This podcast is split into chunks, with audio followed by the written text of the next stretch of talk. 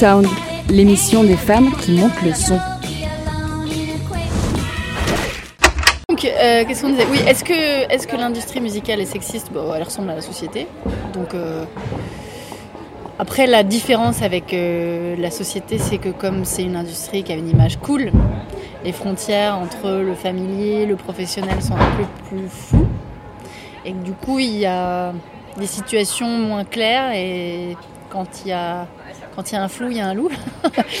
Mais dans les deux sens du terme. Et en face, les femmes ont souvent un peu perdus de se dire là j'ai le droit de dire oui ou est-ce que je passe pour quelqu'un qui est un peu rabat-joie parce qu'on est entre potes, c'est sympa, c'est convivial, on est cool, on est. Donc je pense que voilà, après sur le sexisme en soi, euh, j'avais écrit un article sur le blog du Midem il y a en 2014 déjà euh, sur ce que c'est que d'être une femme dans l'industrie musicale et, en fait c'était une espèce de de, de, pendant de tous les articles d'artistes qui commençaient à dire non mais on n'en peut plus de ce sexisme et dans lequel moi j'expliquais, mais malheureusement, on ne peut pas dissocier le sexisme que subissent les artistes féminines euh, du sexisme qui, règne dans les maisons de disques, qui sont à l'origine de comment on les promeut, comment on les positionne, comment on, les développe en fait. L'article, je donne un certain nombre d'exemples, d'anecdotes euh, que moi j'ai vécues, mais qui sont malheureusement euh, sous d'autres formes, les mêmes que d'autres femmes dans le milieu, toutes les femmes en fait, dans le milieu ont vécu. Donc il y aura toujours euh, des femmes pour dire ouais mais moi pas ça, moi je le vois pas, très bien, et, c'est génial.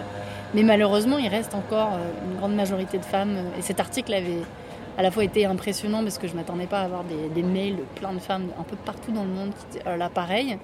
En même temps ça m'a un peu déprimée parce que je me suis dit mais le problème il est totalement... Euh, pernicieux, il est totalement imbriqué dans le, tissu de, cette industrie. Quoi. Puis là, avec le, mouvement MeToo, euh, il y a cette question qui émerge de savoir, euh, oh là là, le pauvre, euh, vous vous rendez compte, il était talentueux. Mais ce qu'elles disent, c'est attention, est-ce qu'on peut aussi se poser la question de combien de femmes talentueuses ont quitté le milieu, de combien de femmes talentueuses le milieu s'est privé en protégeant plutôt les agresseurs que les victimes. Et sans qu'il y ait le sentiment qu'on agresse qui que ce soit, mais il faut que les choses soient dites, parce que c'est dans le silence. Le, silence nourrit la lâcheté quelque part. Et la lâcheté, elle, elle nourrit l'impunité. Pas qu'un problème de bonne femme.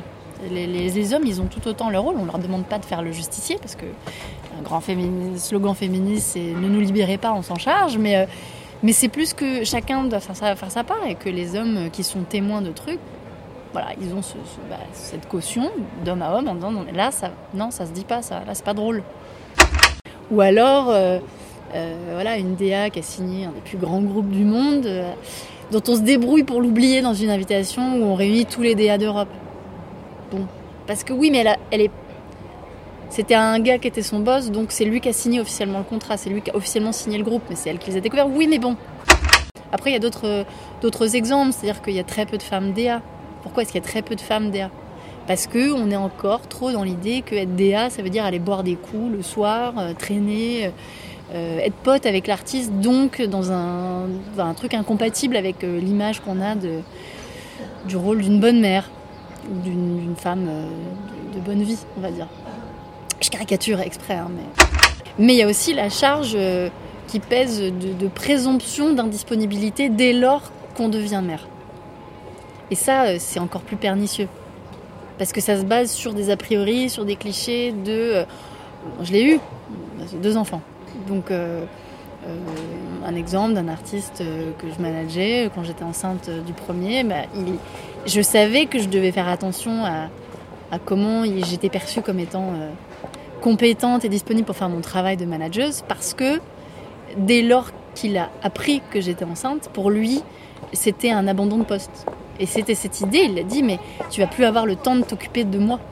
Je suis pas ta mère. J'ai vocation à être mère, mais pas de toi, d'un enfant qui n'a pas 35 ans, quoi. Et la question de, cette, cette, image un peu implicite que, au-delà d'un certain âge, euh, les femmes sont, voilà, un peu vieilles pour être dans ce milieu. Parce qu'il y a plein de DA, il y a plein de gens en marketing, des patrons de labels, ils ont 40, 50, 60 ans. Euh, on va parler de leur expérience. Des femmes à des postes de haut niveau dans des boîtes, dans l'industrie musicale, il n'y en a pas beaucoup. On a beaucoup de jeunes femmes, c'est très bien.